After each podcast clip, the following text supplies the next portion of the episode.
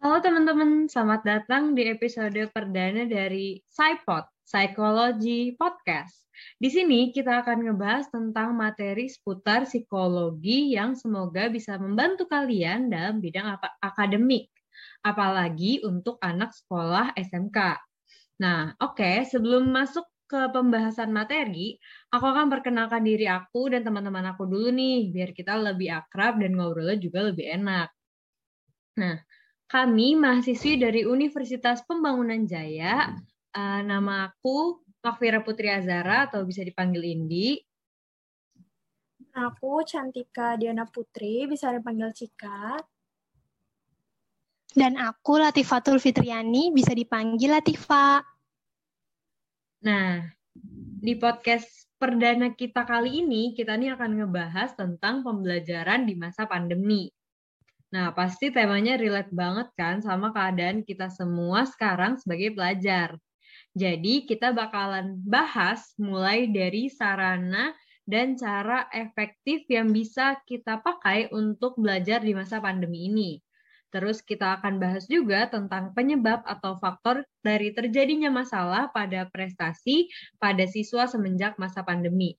Terakhir akan ada tips dan penjelasan untuk bisa tetap berprestasi di masa pandemi ini. Nah, untuk materi pertama mungkin bisa dimulai dari Kak Cika nih. Oke. Jadi pertama-tama aku mau nanya nih, kenapa sih sekarang kita semua tuh melakukan kegiatan secara online? Hmm, mungkin karena keadaannya nggak memungkinkan nggak sih, Kak Cika? Takut kena virus nggak sih? Iya benar banget karena uh, sekarang kan lagi masa pandemi COVID-19 kan. Jadi semua kegiatan dari mulai bermain, bekerja sampai belajar itu dilakukan secara online. Nah, penyebaran virus COVID-19 ini sampai sekarang belum kunjung reda, sehingga pemerintah terus memperpanjang pemberlakuan PSBB hingga batas waktu yang belum ditentukan sampai saat ini. Dengan demikian, mau nggak mau, kita harus menerapkan pembelajaran Computer Mediated Communication atau yang biasa disebut CMC, yaitu pembelajaran dilakukan melalui media komputer jarak jauh yang bersifat virtual. Contoh dari CMC ini kayak yang lagi kita pakai nih, Zoom Meeting atau yang biasa kita gunakan untuk belajar itu Microsoft Teams atau bisa juga pakai Google Meet. Nah, untuk itu kita harus cermat dalam melakukan pembelajaran yang diterapkan di rumah. Tapi kan realitanya sebelum ada masa pandemi ini, selama kita sekolah, pembelajaran yang dilakukan lebih sering mengacu pada buku paket kan? Mungkin sih ada beberapa yang memperlakukan pembelajaran TIK atau teknologi ilmu komunikasi, tapi pengalaman aku nih ya, pembelajaran ini tuh pembelajaran TIK itu juga mengacu pada buku paket. Jadi penerapannya itu masih gak jauh-jauh dari uh, teori kayak misalnya cuman bikin Microsoft Word atau Excel gitu. Jadi belum ada pembelajaran tambahan atau perbekalan mengenai uh, pembelajaran media online ini. Nah, karena kurangnya perhatian pada pembelajaran online, akhirnya ketika masuk ke masa pandemi yang mengharuskan pembelajaran dilakukan secara daring, masih banyak tuh guru dan murid yang belum memahami teknologi digital untuk membantu proses pembelajaran. Kayak aku nih contohnya, waktu awal-awal penerapan pembelajaran online tuh aku kaku banget pakai teknologi karena kayak baru pertama kali nyoba gitu belajar pakai platform online. Kalau kalian gimana? Oh, aku juga sih. Itu yang namanya pakai Teams bingung banget. Ini gimana caranya nge-unmute dan lain-lain. Kalau pakai Zoom kita lebih mungkin lebih friendly ya misalnya udah biar lebih jelas gitu tampilannya tapi kalau hmm. Teams gitu-gitu aduh gaptek banget parah iya karena kan kalau Zoom itu kan langsung dikasih link gitu nggak sih sama dosennya iya betul kalau Latifa gimana Iya sama aku juga waktu awal-awal apa meeting pakai Zoom, Teams bener-bener gaptek parah sampai aku tuh nanya sama teman-teman aku ini gimana sih cara pakainya, cara ngerekamnya gitu-gitu, bener-bener sih. ya kayak gitu deh. Hmm, ya kan uh, masih banyak yang kaku, masih banyak yang gaptek, masih banyak yang belum paham. Padahal pembelajaran uh, masa pandemi ini harus dilakukan dengan efektif sehingga nggak ada nih kesenjangan ilmu yang signifikan antara sebelum masa pandemi sama uh, sekarang di masa pandemi. Dalam hal ini, bagi pengajar mau nggak mau harus memahami penggunaan teknologi digital dalam sistem pembelajaran agar pembelajaran dapat berjalan secara efektif. Nah, menurut Norris dan Soloway tahun 1999 eh, terdapat enam tahapan guru yang agar dapat mengintegrasikan teknologi ke dalam pembelajaran kelas secara efektif. Tahapan pertama itu, guru menyadari bahwa teknologi dalam pembelajaran itu ada, tetapi belum digunakan. Tahap kedua itu, guru mencoba mempelajari aspek-aspek dasar teknologi, tapi sering merasa kurang percaya diri dengan penggunaan penggunaan teknologi karena belum terbiasa kan. Nah, terus tahap ketiga, guru mulai memahami bagaimana penggunaan teknologi dan memikirkan tentang apa saja yang ia akan gunakan dan uh, ia bagikan ke anak muridnya. Terus yang keempat, Guru mendapat kepercayaan diri dan nyaman dalam menggunakan teknologi. Yang kelima, guru mulai berpikir tentang teknologi sebagai sesuatu yang membantunya dan tidak lagi kurang percaya diri dalam menggunakannya. Dan tahap terakhir, guru dapat menggunakan teknologi ini sebagai alat pengajaran yang efektif.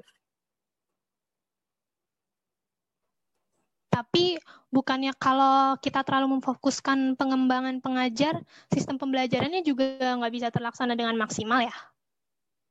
Iya sih, bener banget. Bisa aja kalau kita terlalu memfokuskan uh, pengembangan si pengajar atau guru ini, uh, mungkin muridnya tuh tetap nggak paham sama teknologi digital yang digunakan. Uh, malah nanti jadinya pembelajaran itu nggak uh, efektif karena muridnya bakalan tertinggal kan sama pemahamannya si guru. Nah, untuk ngatasin hal itu, ada satu program yang juga mendukung integritas pembelajaran supaya berjalan dengan efektif. Namanya itu adalah program Genius. Kalian tahu nggak sih program Genius itu apa? Oh, aku sih belum tahu ya, belum pernah dengar tuh. Sama, aku juga belum pernah dengar. Emang Genius artinya apa sih?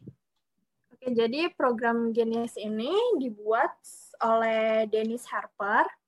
Uh, jadi dalam program ini alih-alih bergantung pada guru, proses pembelajarannya itu lebih mengacu pada guru dan murid bekerja sama untuk mempelajari teknologi digital.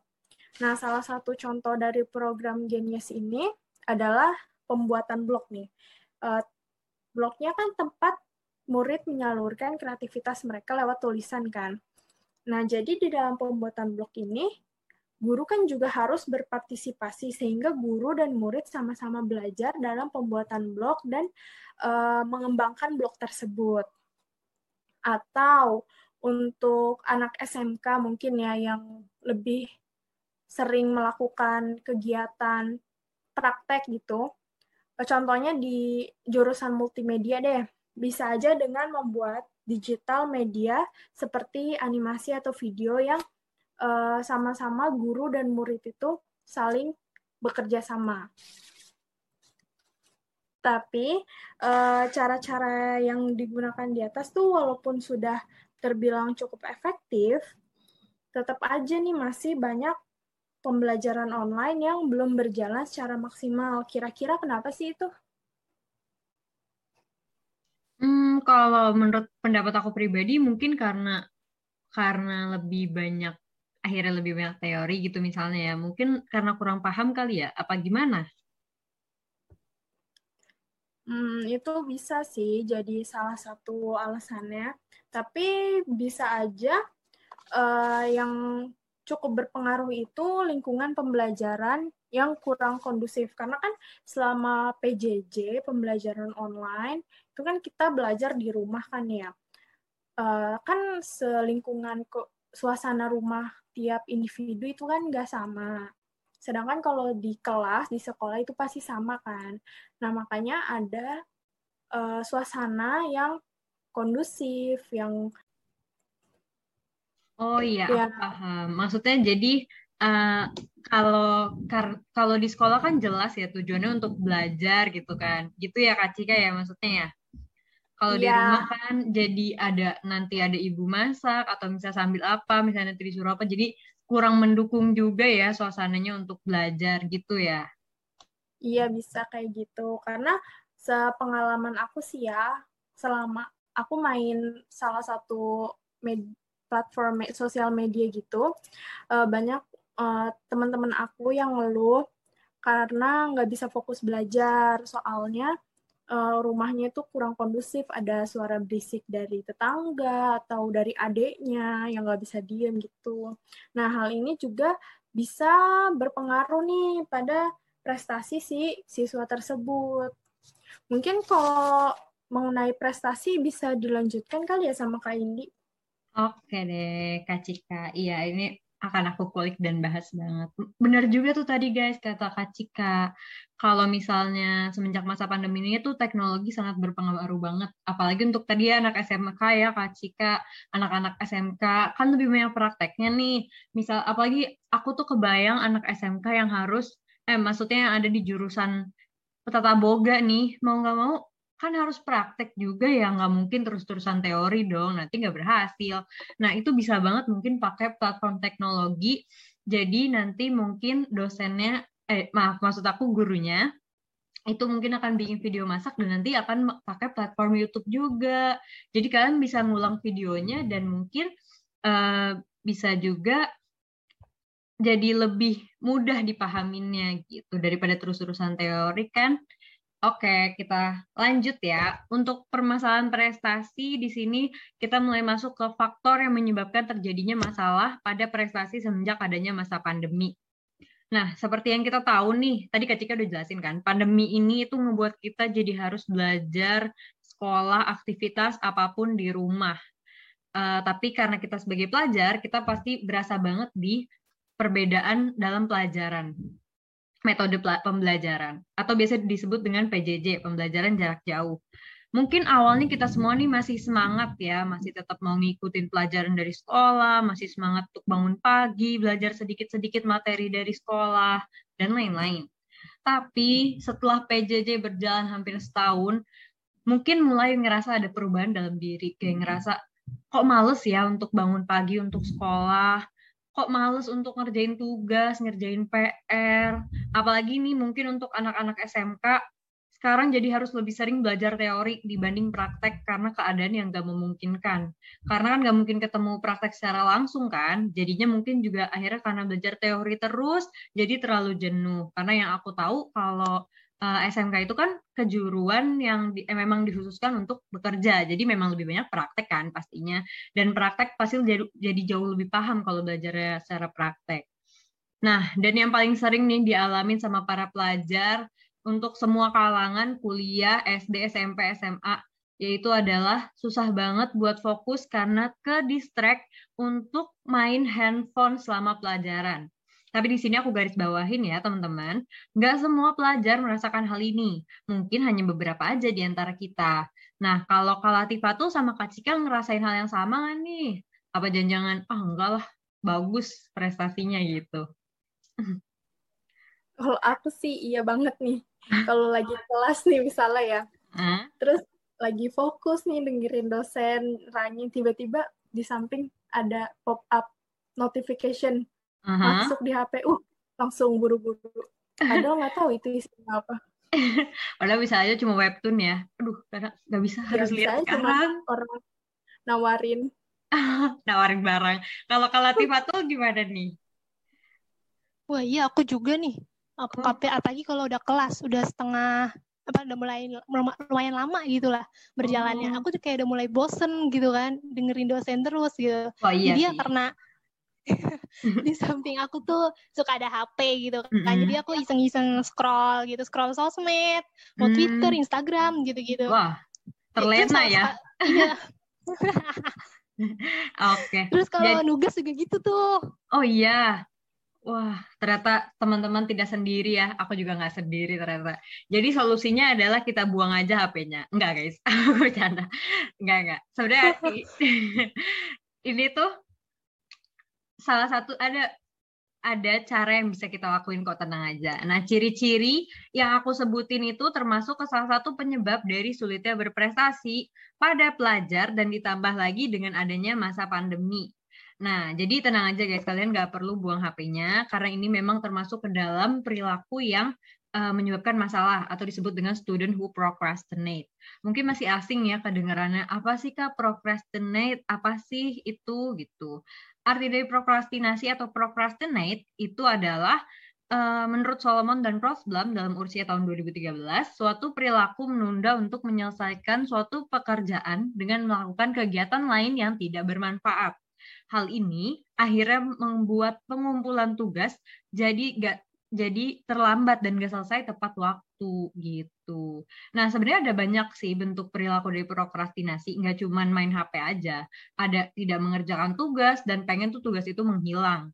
Terus menganggap enteng pekerjaan, terus juga selalu main HP dan sejenisnya dalam waktu yang lama. Kayak tadi Kak Latifatullah bilang dia scroll Instagram, media sosial lainnya. Dan terakhir, beranggapan bahwa menunda-nunda pekerjaan bukanlah suatu hal yang bermasalah Nah, perilaku prokrastinasi ini itu mungkin banget terjadi di masa pandemi ini. Mungkin banget muncul kok. Karena kita sebagai pelajar mungkin ngerasa jenuh kayak karena kita tuh cuma belajar lewat elektronik aja. Kayak tadi yang Kak Cika bilang mau nggak mungkin kita harus belajar lewat elektronik kan. Nah, penelitian itu udah di, dilakukan oleh Ellen, Golden, dan Shockley yang dimuat, dimuat dalam artikel yang ditulis oleh Jatmika yang menyatakan bahwa semenjak masa pandemi nih, uh, itu tuh kan membuat kita jadi sering beraktivitas di rumah. Nah, itu tuh akhirnya mengakibatkan timbulnya rasa bosan dan jenuh pada diri individu.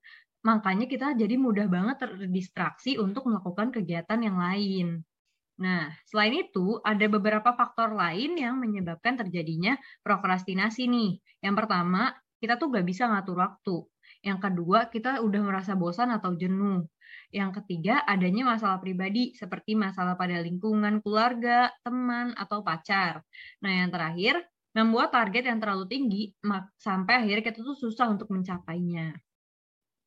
Nah, apa sih yang terjadi kalau misalnya perilaku prokrastinasi ini uh, berlangsung secara terus-menerus dan dalam waktu yang lama? Pastinya perilaku ini akan ngasih dampak buruk ke diri kita. Di antaranya yaitu tugas pasti bisa sama sekali nggak selesai. Atau kalau selesai pun hasilnya nggak terlalu bagus karena kita ngerjainnya terburu-buru, terlalu dekat sama deadline. Jadi hasilnya juga kurang maksimal.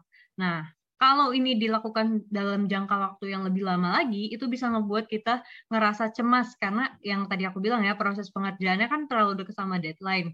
Udah cemas, gak fokus, akhirnya ke, ngebuat kesalahan yang cukup besar juga selama pengerjaannya.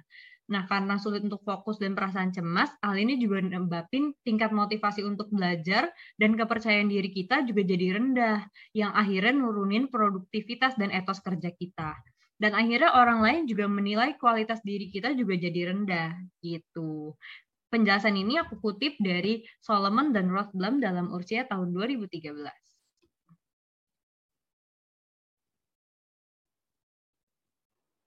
Duh, aku kaget banget loh, walaupun aku udah tahu nih ya efek dari pandemi buat kita sebagai pelajar, tapi mm -hmm. tetap aja kayak kaget gitu. Ternyata tuh efeknya bener-bener nggak baik banget yeah. ya. Iya, emang. Terus kira-kira gimana sih cara ngatasinnya? Nah, tenang aja. Ada kok cara untuk mengatasinya. Cara untuk ngatasin perilaku prokrastinasi ini adalah yang pertama kita tuh harus sadarin kalau prokrastinasi atau menunda pekerjaan ini tuh hal yang salah, suatu masalah ini tuh. Jadi jangan dianggap enteng ya. Terus yang kedua, kalian harus cari tahu nih apa sih target dan nilai yang ada pada diri kalian. Terus kalian juga bisa coba untuk belajar mengatur waktu dengan baik dan benar. Karena udah lebih banyak waktu di rumah, mungkin uh, yang tadinya emang udah kebiasaan nggak pernah ngatur waktu, ditambah dengan adanya di rumah, ngebuat kalian semakin lalai dan pengen rebahan aja. Makanya coba untuk belajar mengatur waktu ya guys. Terus, uh, kalian harus coba bagi tugas yang besar ke dalam bagian-bagian yang lebih kecil. Misalnya nih, kalian dikasih PR matematika 10 halaman, uh, dan deadline-nya itu harus dikerjakan dalam waktu lima hari. Nah, karena kelihatannya sangat besar, mungkin banget bagi kita tuh untuk uh, timbul rasa males untuk ngerjainnya karena terlalu banyak gitu kan kelihatannya. Nah, kalian tuh harus bisa coba bagi uh, 10 halaman itu ke dalam lima hari. Jadi perharinya dikerjainnya dua. Jadi dua halaman, dua halaman, dua halaman, sampai akhirnya kalian bisa nyelesain tugasnya. Karena kalau lebih kecil, kalian pasti akan ngerasa lebih mudah dan lebih santai untuk ngerjainnya gitu. Nah, kalau kalian susah karena ini kan kalau untuk menyadari sendiri itu kan susah ya. Kalian mungkin bisa untuk konsul ke guru BK di SMK kalian. Nah, terus kalian bisa juga belajar mengaplikasikan behavioral strategy nih. Jadi kalian setiap kali selesai sudah udah selesai uh, ngerjain tugas, berhasil menyelesaikan tugas, kalian ngasih reward ke diri kalian. Gak usah yang gede-gede, bisa kayak misalnya ketika kalian udah nyelesain tugas, kalian uh, mengatakan bahwa uh, aku boleh nonton Netflix dan makan enak karena aku udah berhasil menyelesaikan tugasku gitu. Biar kalian juga jadi lebih semangat ngerjainnya. Dan untuk tugas selanjutnya juga pasti jadi semangat kan karena udah ngasih reward ke diri kalian. Nah, terus yang terakhir, kalian bisa coba belajar untuk menggunakan strategi kognitif nih, yaitu dengan cara merubah pikiran kalian setiap kali pikiran males nih udah datang nanti aja lah ngerjainnya gitu. Nah, kalian harus langsung patahin tuh pikiran itu. Kalian harus patahin dan kalian berpikir bahwa gue harus ngerjain sekarang. Karena kalau aku nggak ngerjain sekarang, kapan kapan lagi akan aku kerjain? Karena udah nggak ada waktu untuk ngerjainnya. Tugas-tugas lain pasti akan datang dan bikin aku jadi nggak bisa santai nantinya gitu. Penjelasan ini aku dapetin dari Santrok tahun 2018.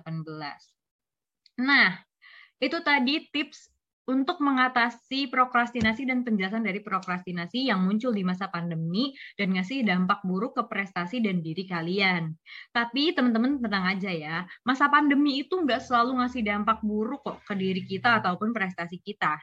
Kayak yang udah aku jelasin di awal, mungkin cuma beberapa pelajar aja nih yang mengalami hal ini. Nah, mungkin di antara kalian ini udah ada yang mulai mikir, bisa nggak sih kita nih tetap berprestasi di masa pandemi atau bahkan ningkatin prestasi kita di masa pandemi ini? Jawabannya bisa banget teman-teman, bisa pastinya. Nah, tips dan penjelasan lebih lanjut akan dijelasin sama Kalati Fatul. Oke. Nah, itu tadi penjelasan dari Kak Indi mengenai kenapa sih si apa para kita tuh bisa menurunkan sifat semangat belajar kita gitu. Nah, di sini aku juga akan kasih tahu gimana sih cara kita untuk meningkatkan prestasi belajar selama masa pandemi. Kita bisa loh melakukan pembelajaran secara mandiri di rumah. Strategi pembelajaran ini biasa disebut dengan self-learning. Kalau ini sama Kak Cika, kira-kira udah pernah dengar istilah ini belum? Oh, aku sih belum ya. Masih asing aku sih uh, kata-katanya asing buat aku. Aku juga kayaknya baru ya kata-kata aku belum pernah denger. Emang artinya apa deh? Hmm, istilah ini sih emang masih asing ya bagi sebagian orang. Tapi nggak apa-apa, saya akan menjelaskan arti dari istilah SRL ini. Nah, menurut Ray, pada tahun 2013, self-regulated learning atau biasa disingkat SRL merupakan proses belajar yang dikendalikan oleh diri kita sendiri dalam membuat susunan perencanaan serta melakukan banyak pemantauan agar dapat menyelesaikan semua tugasnya dengan baik. Dengan kita menerapkan strategi ini, kita jadi bisa menangkap dan menerima materi pembelajaran dengan baik. Dan kita pun memiliki persiapan belajar yang efektif juga bisa loh menunjukkan hasil pencapaian yang baik dalam pembelajaran akademik dibandingkan dengan orang-orang yang tak terbiasa menerapkan strategi ini. Strategi pembelajaran ini memang menuntut kita untuk belajar mengenai diri sendiri.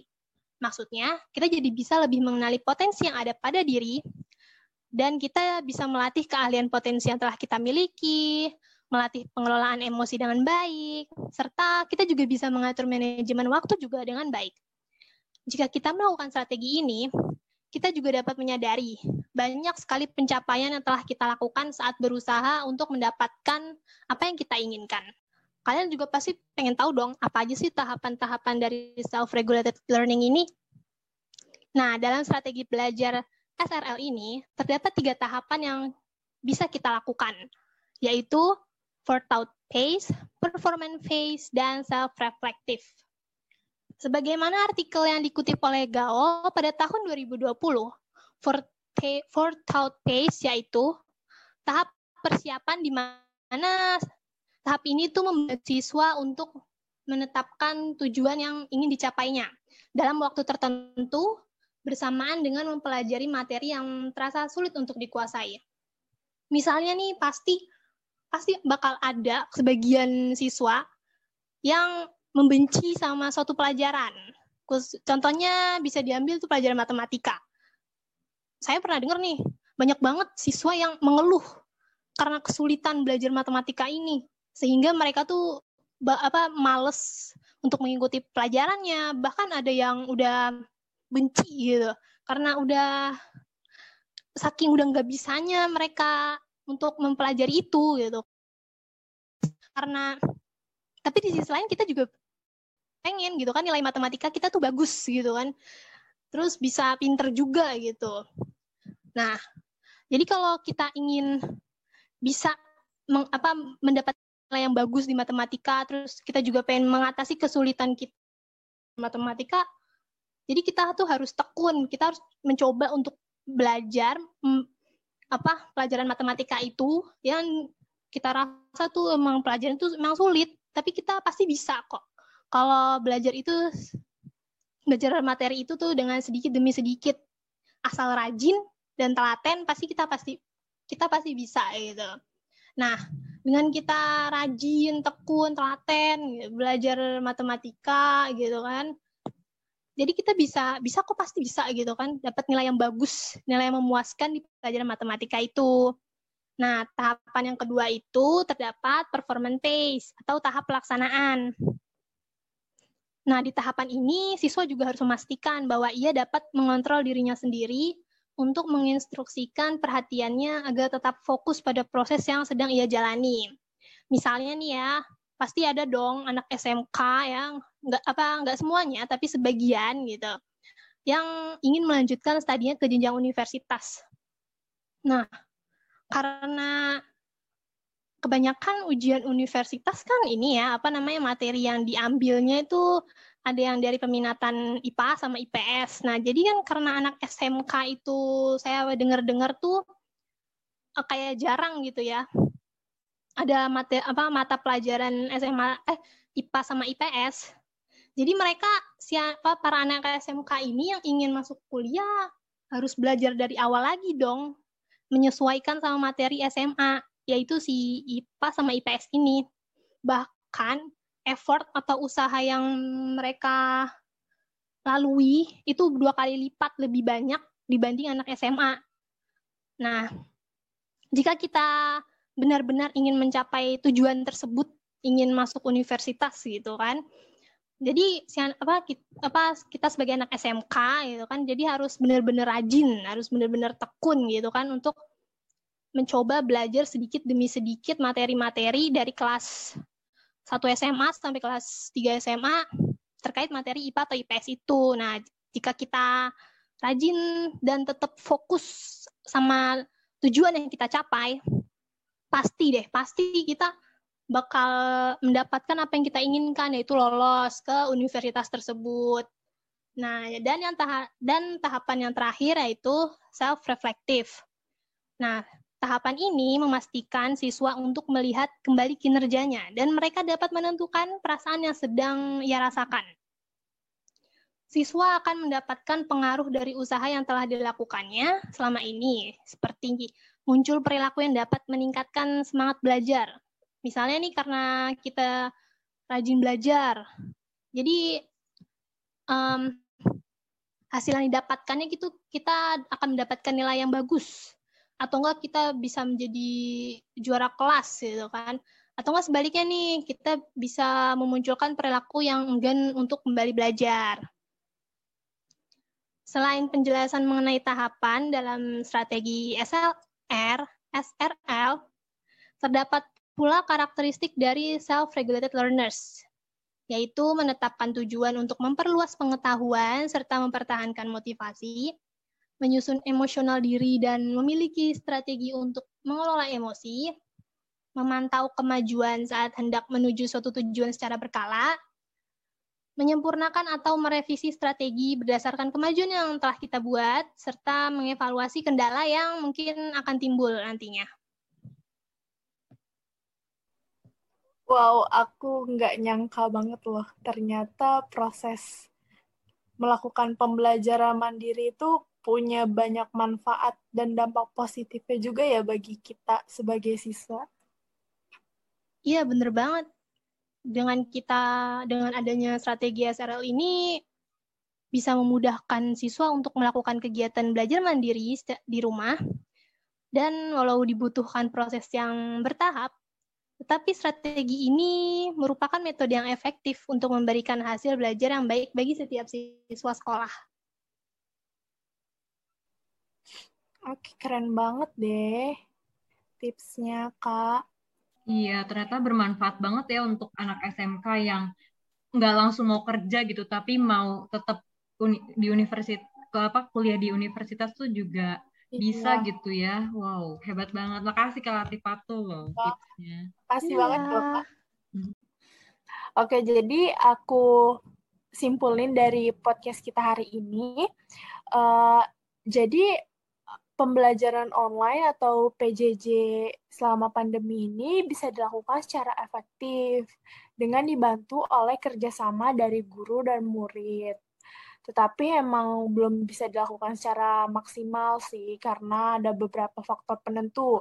Salah satunya itu ada perilaku prokrastinasi, yaitu kebiasaan menunda pekerjaan seperti terlalu ber, lama bermain HP kayak India, terus terdistraksi untuk melakukan hal lain dan tidak fokus dalam mengerjakan pekerjaan karena hal yang tidak bermanfaat, yang akhirnya dapat membuat prestasi siswa menjadi sulit untuk uh, mencapai tingkat yang maksimal atau bahkan bisa saja menurun. Terus bisa juga nih ngasih dampak buruk lainnya ke diri kita kayak misalnya menimbulkan kecemasan, terus menurunkan tingkat motivasi untuk belajar dan kepercayaan diri juga menjadi rendah. Tapi jangan khawatir karena perilaku prokrastinasi ini bisa dihilangkan loh dengan cara-cara yang udah dijelasin sama Kak Indi tadi. Terus juga selain terdapat cara-cara menghilangkan perilaku prokrastinasi ini, juga ada tips dari Kalatifatul untuk meningkatkan prestasi belajar dengan menerapkan strategi SRL atau Self-Regulated Learning. learning. Dengan melakukan strategi ini, kita harus mendorong diri kita untuk melakukan pembelajaran secara mandiri di rumah Strategi ini juga memiliki banyak sekali manfaatnya seperti kita dapat menangkap serta menerima materi pembelajaran dengan baik, kemudian melatih keahlian potensi yang telah dimiliki, eh, melatih pengolahan emosi dengan baik, dan kita juga bisa mengatur manajemen waktu dengan baik. Jadi jangan hanya mengandalkan belajar dengan mendengarkan dari guru-guru saja nih, tapi kita juga harus menerapkan kegiatan belajar secara mandiri agar menjadi pribadi yang sukses dan terbiasa untuk mengatur perencanaan di masa yang akan datang. Kira-kira segitu kali ya kesimpulannya dan insight iya. dari podcast ini. Uh, uh, sayang banget harus selesai teman-teman. Ini adalah akhir penghujung dari podcast ini. Nah, terima kasih telah mendengarkan penjelasan dari uh, SciPod, itu adalah isinya materi edukasi, dan kita uh, mohon maaf kalau ada kesalahan dalam kata dan ucapan yang kurang berkenan, mohon dimaafkan ya. Dan semoga apa yang udah kita jelasin bisa kalian terapkan atau bisa ngasih insight baru ke diri kalian dan akhirnya jadi berguna. Ya, kami dari mahasiswi UPJ pamit dulu ya. Nanti mungkin kita akan ketemu selanjutnya kita nggak tahu. Ya, pokoknya selamat menikmati waktu kalian di rumah. Bye guys, teman-teman semua. Bye semuanya. Makasih. Terima kasih.